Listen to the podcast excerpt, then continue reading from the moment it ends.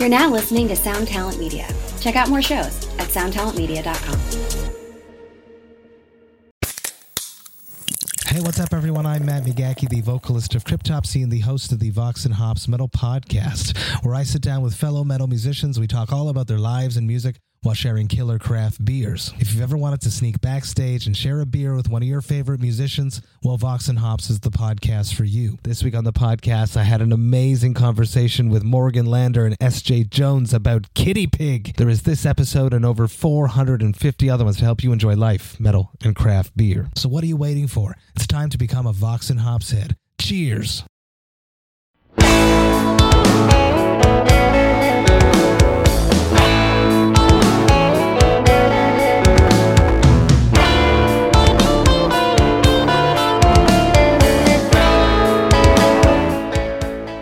Like having to deal with the general public, sometimes Christmas music can't be avoided.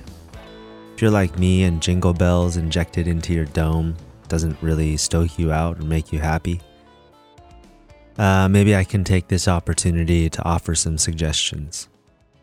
If one has the power of choice, jazz is always the superior holiday music, in my humble opinion, even if it has to be jazz renditions of Christmas standards. A Charlie Brown Christmas by Vince Guaraldi is still one of the best holiday albums ever made, if not one of the coolest original scores. I think it's beautiful, mm, delicate, vulnerable, and I almost don't want to bring more attention to this, but it's a Goonies size treasure trove of samples to be had, which I haven't heard many of. Although not a holiday record, whenever I listen to Time Out by Dave Brubeck, I feel like it could be listened to as one. Blue Rondo a la Turk is a wonderful example of something sounding festive without being so boring and tonic. It rises above a lot of the grossly like saccharine holiday tunes, which eventually got gutted and turned into many different tropes of pop punk vocal melodies. I'm down for the holidays. I'm down with joy. I'm also very down with upgrading the tunes that come along with it. Like, I'll do my thing while others hold down the traditions.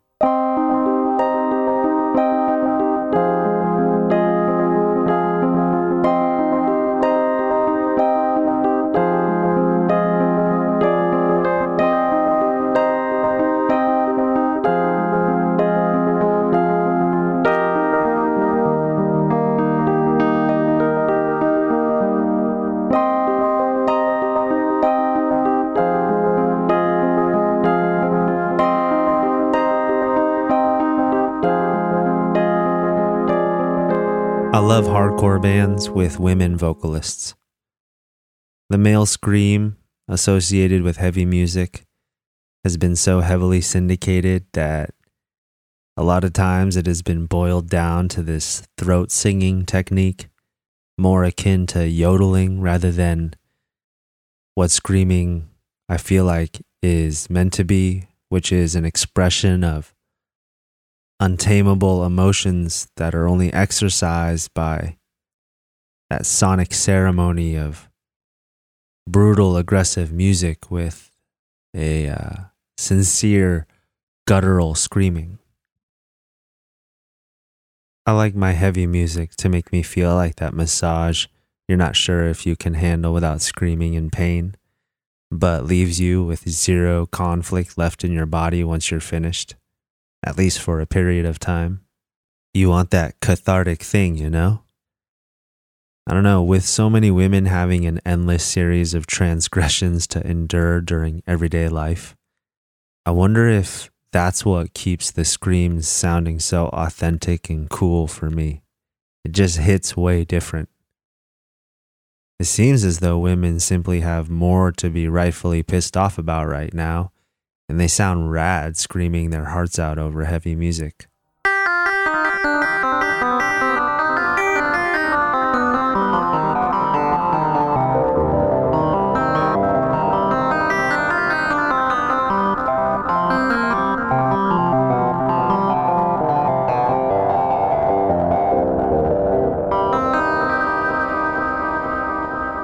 I feel like vintage hip hop will have its comeback soon. Although advancements in vibe and style have been momentous in the past 10 years, there are still just so many hip hop fans that, you know, want that DJ Premier level of sample and beat virtuosity, along with like Black Star era Talib Kweli and Mos Def lyrical excellence. I know I do. Hip hop still represents the people it was born to, and uh, no amount of posers will change that. But the posers can have their place too, as Black American art is most powerful, giving it the capacity to maintain vitality even under a sort of convention of appropriation by others. Sounds are sounds, but how seriously would a deer with the roar of a lion be taken? I don't know, but I'd like to find out.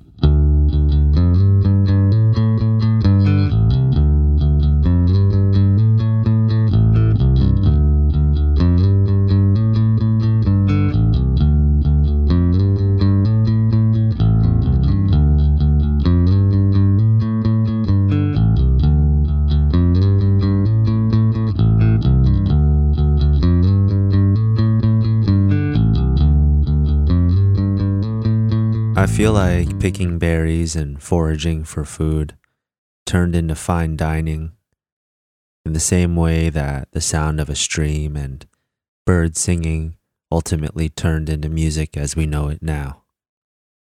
I wish I could think of a way to make music based in the sounds of nature without it turning out sounding like some album made by a hippie crystal healer from Mount Shasta. I'm going to keep thinking about how to do that because the sounds of nature are amazing to me and I really do love them. Like my inner hippie is strong, really strong. But I need my mind to go beyond imagining the call of an endangered bird from the Permian era accenting a break in a song. It has always been my desire to think of better and smarter ways to incorporate the elements I love into my music, especially when they have been locked away in the prison of the uncool.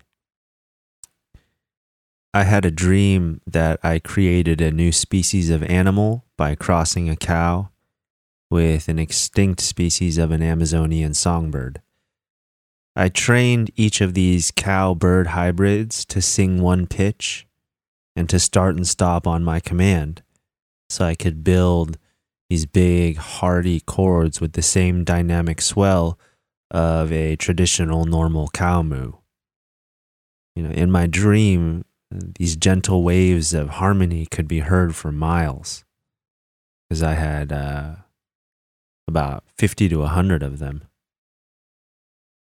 It made me think about how cool it would be if you were actually able to create a symphony or an orchestra of animals, if you could teach them to sing pitches, and you had elephants and wolves howling, and, uh, you know, birds singing. I mean, this sounds like a completely, you know, psychedelic, drug fueled idea, but stay with me here. Actually, imagine it. It would be amazing. Performing music through these natural animal sounds. And then if you were able to utilize and harness other sounds in nature, I mean, it would be amazing. On the surface, it seems like it would just be some rainforest cafe shit, but if you were actually really able to do that, a Noah's Ark symphony, so to speak, think it would sound amazing.